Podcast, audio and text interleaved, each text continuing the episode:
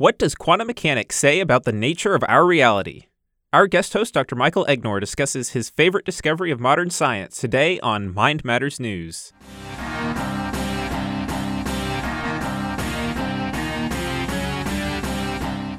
Welcome to Mind Matters News, where artificial and natural intelligence meet head on. What is the most fascinating discovery of modern science? We each have our opinion, and uh, my opinion is a discovery that my uh, guest, Bruce Gordon, can tell us quite a bit about. Dr. Gordon is a philosopher of science and an expert in the history of science. He is Associate Professor of History and Philosophy of Science at Houston Baptist University, and he's a Senior Fellow at the Center for Science and Culture at the Discovery Institute. Uh, he's also one of the smartest men I know, and I've been actually I've been dying to ask Bruce this question for a very long time. When I was in college, I was a, a biochemistry major, and I, I took some courses in quantum mechanics, and it was noted in the course that when you look at the most fundamental properties of subatomic particles, matter seems to disappear. That is, that the reality of the subatomic particles uh, is that they're mathematical concepts. And um, that utterly fascinated me. Uh, that at its basic structure, reality is an idea which fits very nicely with idealism. So, uh, uh, Dr. Gordon uh, is an expert on idealism and on uh, the uh, philosophy of science. And I wanted to ask him, uh, what do you think about all this? Well, certainly my own path to idealism was paved by my reflections on the metaphysics of quantum physics. So I'm deeply sympathetic to the questions that you're raising. Uh, maybe we should do a little exploring of some of the phenomena of quantum physics that seem to point in this direction. So, of course, quantum physics is a highly mathematical theory uh, that describes the nature of reality at the atomic and subatomic level. And the mathematical descriptions of quantum physics have a variety of, of uh, experimentally confirmed consequences that I would say preclude the possibility of a world of mind independent material substances that's governed by efficient material causation. That's not the way that the world is, is constituted. Although that has been the way and, and is the way that we, we tend to think of it because we still you know, live in a reality that seems very much to be described by classical Newtonian kinds of mathematical descriptions.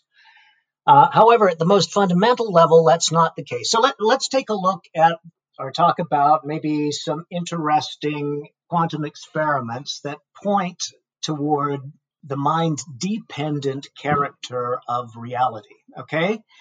So, one of the uh, standard ways of talking about quantum physics, uh, and of course, quantum physics itself and the interpretation of it particularly has has been a cottage industry throughout the 20th century and, and on up to the present in the 21st century. Um, and there are a variety of different perspectives that, that have been offered.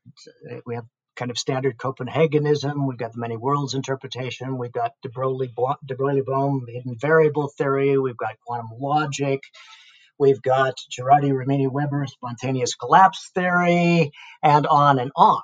But I would say that fundamentally, in the background, we've got, with all due respect to the, the de Broglie Bohm theorists uh, and, and other hidden variable advocates, a situation in which reality at the quantum level does not exist until it is observed. So, what sort of indications do we have of that? Uh, I think one of the most fascinating ones is what uh, in the literature is referred to as the quantum eraser experiment or delayed choice quantum eraser experiment. What this experiment is set up to do is to measure there's this inherent duality in quantum physics as well wave particle duality uh, when you're not dis- not observing reality it seems to behave in accordance with the Schrödinger wave equation and various relativistic uh, expressions of that and on into quantum field theory. But when you are observing it, it seems to take on a more particulate uh, character. So, uh, what does the delayed choice quantum eraser experiment do? Well, it tries to measure which path a particle would have taken after interference in the wave function itself has been created that is inconsistent with that particle behavior. So you're you've got a splitter of, of some sort that's, that's going to divide the quantum wave function and send it along two different paths. And then you're going to make a measurement along one of the paths to see uh, what, what's happening. Okay, and that interference can be turned off or on by choosing whether or not to look at which path the interference uh, has taken or wh- which path uh, the particle has taken um, after the interference already exists. Now, if you don't look, you get an interference phenomena at the end. If you do look, the wave function instantaneously collapses and you detect the particle in that uh, along that pathway. So choosing to look erases the wave function interference that already exists and gives the system a particle history. Okay, and this this experiment has been performed under what would be called Einstein locality conditions. In other words, uh, no signal could have passed uh, subject to the limiting velocity of the speed of light between the components of the system to, to cause the effect that you're observing. Okay, so it's a non local collapse of the wave function that instantaneously gives a particle position to the measurement after a phenomena that is inconsistent with that has already been created. Mm-hmm. So, the very fact that we can make a causally disconnected choice of whether wave or particle phenomena are manifested in a quantum system essentially shows that there is no measurement independent and causally connected substantial material reality at the microphysical level that's that's there. It is created by the measurement itself. What counts as a measurement well oh, now that is a deep question so what can count as a measurement is any sort of interaction that would localize the wave function and yield a, a determinate local result. And that could involve a conscious observer or it might not involve a conscious observer. What sort of measurement wouldn't involve a conscious observer? And does it pay does it matter how how much you pay attention if I'm a little preoccupied. Do, do, I not get much interference, but maybe a little, you know? Uh, because because it, it, it, really implies that there's there's number one there, there there is an actual something that is observation, and it's a it's an on or off thing. It's yes or no. There's no in, there's no in between. And, and what is that? Well, so this is going to take us into certain metaphysical interpretations of what's going on. Now, on a standard Copenhagen view, you would have a collapse of the wave function to a localized result. On, say, a many worlds interpretation, which I'm not that sympathetic with ontologically, but I do see a role for in terms of deriving idealistic conclusions and embedding them in uh, a context in which the universal wave function becomes a manifestation of divine omniscience. But that, that could take us a little bit farther afield than, than we probably want to go immediately, at least. So, another thing that happens, another way of describing what's going on, is to think of it in terms of wave interference and a whole bunch of different quantum systems and their wave functions interacting. Okay. Now, if you think about waves in water. You have phenomena of constructive or destructive interference. So, if you think about a typical transverse wave in, in the water, moving through the medium of the water, uh, it has a crest and, and a trough. And if it meets another wave, say of the same size, coming from the other direction, then where the crests meet, uh, the amplitude of the wave, the height of the wave, if you like, is, is, is doubled if the waves are initially the same size. But where a crest meets a trough, they cancel out and you observe calm water, even though that calmness is an artifact of the waves passing through each other and a crest meeting a trough. Now, when quantum systems decohere, as they call it, in, in, in this way, when the, when the wave functions cancel each other out in terms of, of destructive interference uh, effects, you get the perception of a calm reality, even though there, it's really just quantum waves moving through each other that, that generate that appearance. So uh, the substantiality then that you observe, or the calmness that you observe around you in quantum description, can be regarded as a de- phenomenon of, of decoherence. It's really the the cancellation due to destructive interference of, of all of these quantum systems interacting with each other, such that reality appears calm, but underneath uh, there's nothing substantial. It's just the, the, the wave functions interfering with each other. The metaphysical um, implications of this, of course, are, are fascinating and profound. But there's also kind of just an empiric reality that we have to take into account. Say, for example, that I'm a physicist who's looking at a quantum system and I'm actually looking at the oscilloscope or whatever our modern instrument is when it's happening, everybody would say, well, that's an observation for sure. Let's say that I'm, I'm not in the room and I'm just taping it, but I plan to look at it later. Mm-hmm. Is that an observation? And if I change my mind and decide not to look at it, does that change the system? So all those things fascinate. I'm fascinated by what we mean by an observation because in reality, observation is a continuum. I mean, I could be watching something and then my mind wanders. I'm thinking about lunch. Does that does that kind of make the system go back into indeterminacy and then it becomes determinate again when I focus on it? Not necessarily. If you've got decoherence happening in the quantum metaphysics of the world around you. So how how do we bring this into relationship with um, idealism? I've, in fact, I was going to talk about some other experiments to to kind of further massage people's intuitions with respect to the nature of the reality that undergirds these sorts of phenomena. Let, let me talk about at least a couple more. Sure. Uh, and then we'll come back to um, the question of what's going on when we're not looking.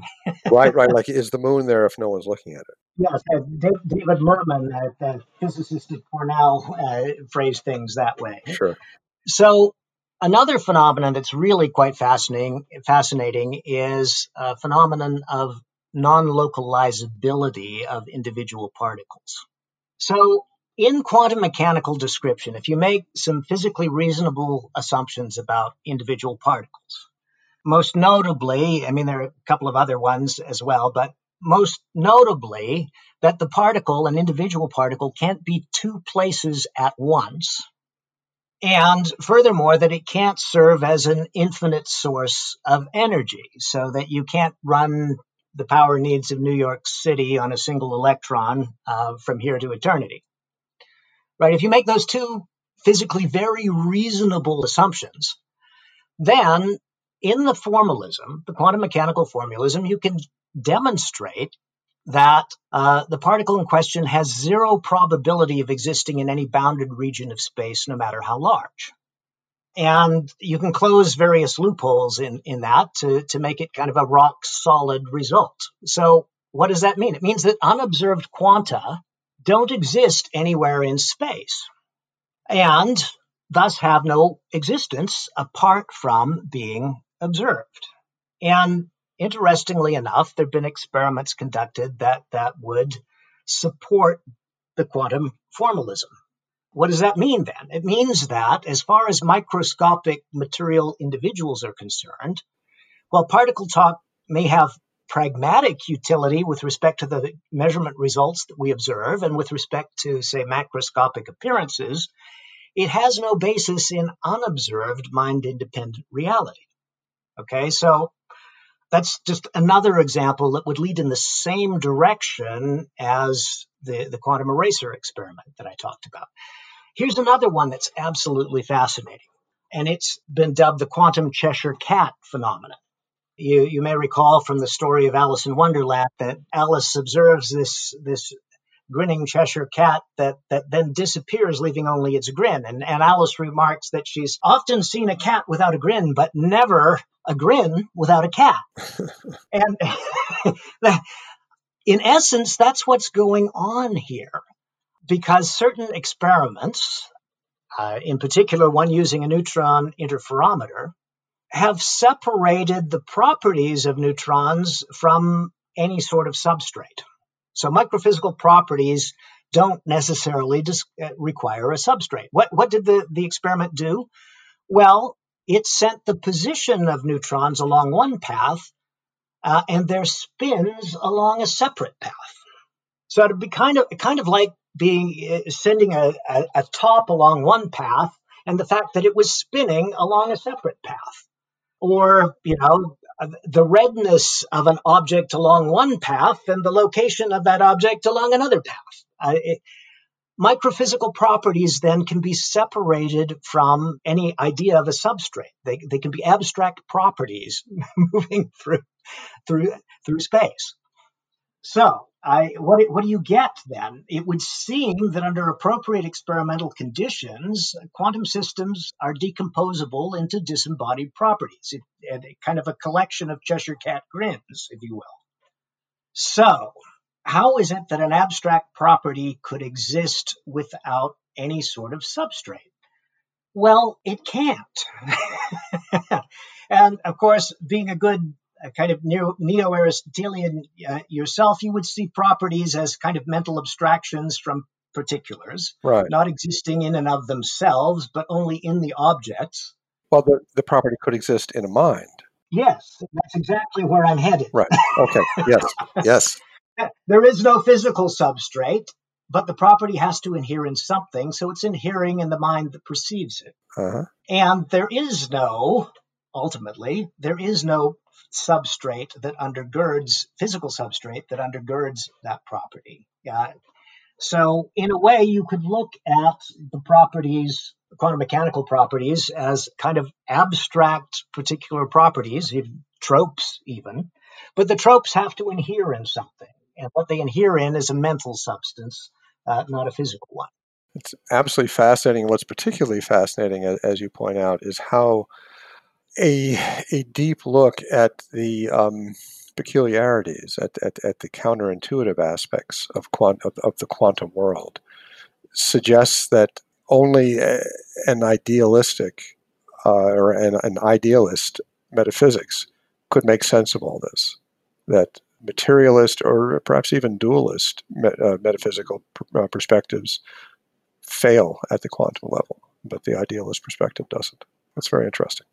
I would agree with that way of phrasing things. I'm not sure that you do entirely. I'm, I'm, I'm pretty sure you have some reservations about it, but yeah, that's pretty much where I'm at. Yeah, and I, I, I must say, no, I, I really do feel that way. Um, what, what I'm fascinated with is, uh, particularly in neuroscience, there are aspects of the hylomorphic perspective of Aristotle and St. Thomas that really do seem to make sense of um, empirical scientific results in very nice ways. And I would love to see some kind of consilience between idealism and Aristotelian uh, metaphysics. But um, idealism as a theory of physics, to me, is the only one that's, that seems to me to be viable. Uh, and I'm I'm inclined to agree with you. I mean, one of the things that we didn't talk about is the possibility of macroscopic superpositions uh, as well having what would classically be impossible systems in uh, superpositions of uh, the position observable, systems in superposition. Well, of course, there are examples uh, of this under special laboratory conditions. Uh, put large organic molecules have been put into superposition, but in uh, the context of superconductivity, you've uh, got something called squids, and we're not talking about the, the, the cephalopods here. We're talking about superconducting quantum interference devices. In that context, on a macroscopic level, uh, you've uh, very uh, currents have been put into superposition, so that you've got, for example, billions of electrons moving clockwise around a superconducting ring superimposed on Similarly, billions of electrons moving anti-clockwise, so the two are put into superposition that way. So what what's going on there? Uh, you can't have substantial objects in superposition that way. if they're materially substantial, but they can be superimposed as a projection on our mental environment uh, without any difficulty. It's like like uh, a projection on the screen of our consciousness of of two incompatible classical states uh, that cannot be substantial materially, but can be superimposed mentally. And we are standing as an observer outside that superposition, observing it. Uh, we are not in superposition ourselves. So, uh, which I, I, think in a way speaks towards something that can be said in response to the many worlds interpretation.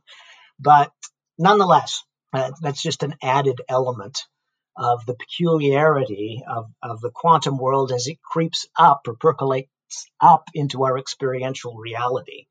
Uh, and we can make it percolate up into our experiential reality under special laboratory conditions which is why we haven't noticed it in previous centuries. And it's, it's taken modern technology and exploration of, of reality at its most fundamental level that, that modern technology has made possible to reveal this aspect of, of the nature of the world, of the nature of reality to us. Although um, I, I, must say that um, Heisenberg, uh, who was a, a philosophically rather sophisticated physicist, commented that the phenomenon of, of quantum collapse was presaged in many ways by Aristotle's notion of the um, reduction of potency to act.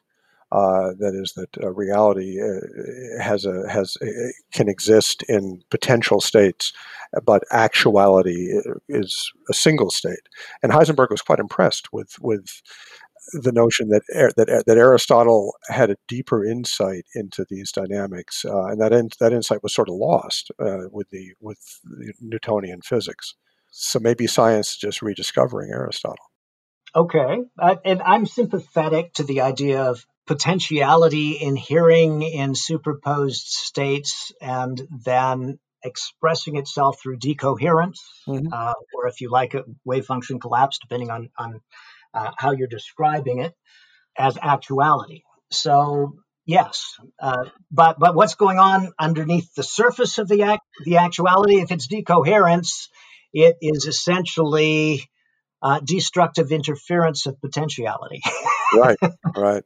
The uh, one other thing I'll, I'll, just quickly mention that, that absolutely fascinated me was that um, uh, St. Thomas, uh, kind of extending Aristotle's psychology, um, pointed out that in order to understand or to perceive an object eh, in the external environment, our, our intellect or our senses must grasp its form. Uh, and that grasping of the form is the process of understanding. But St. Thomas pointed out that in order to grasp the form, it must be reduced from potency to act in order to grasp it. It must become actual and not merely uh, potential, which to me sounds just like the observer effect in quantum mechanics. That is, to observe something, our mind must make it actual to grasp its form. Yes, one has to render it as a, a, a concrete particular for the right. purpose of, of, grasping it and right. understanding it. I don't disagree, and there is that kind of confluence of ideas that you're describing. Sure. I'm sympathetic to, to looking at it that way. You could even ask how could a how could an observer, a scientist, understand a quantum system if the quantum system w- were not reduced from potentiality to actuality? How can you understand something that's only potential if there is no actuality to it?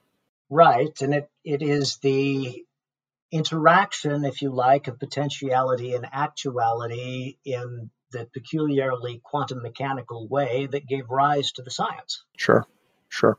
So I, I want to thank Dr. Gordon uh, for this absolutely fascinating discussion. Uh, and we're actually, hopefully, in our next podcast, going to continue this discussion more in the realm of neuroscience. But thank you, Dr. Gordon. It's been a privilege uh, and fascinating, and I hope we can talk more about this. I am looking forward to it. Thank you, Mike. This is Mike Egnor from Mind Matters News, uh, and please join us for our next podcast. Thank you.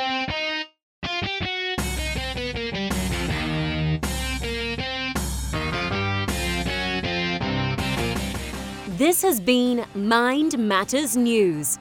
Explore more at mindmatters.ai. That's mindmatters.ai. Mind Matters News is directed and edited by Austin Egbert. The opinions expressed on this program are solely those of the speakers. Mind Matters News is produced and copyrighted by the Walter Bradley Center for Natural and Artificial Intelligence at Discovery Institute.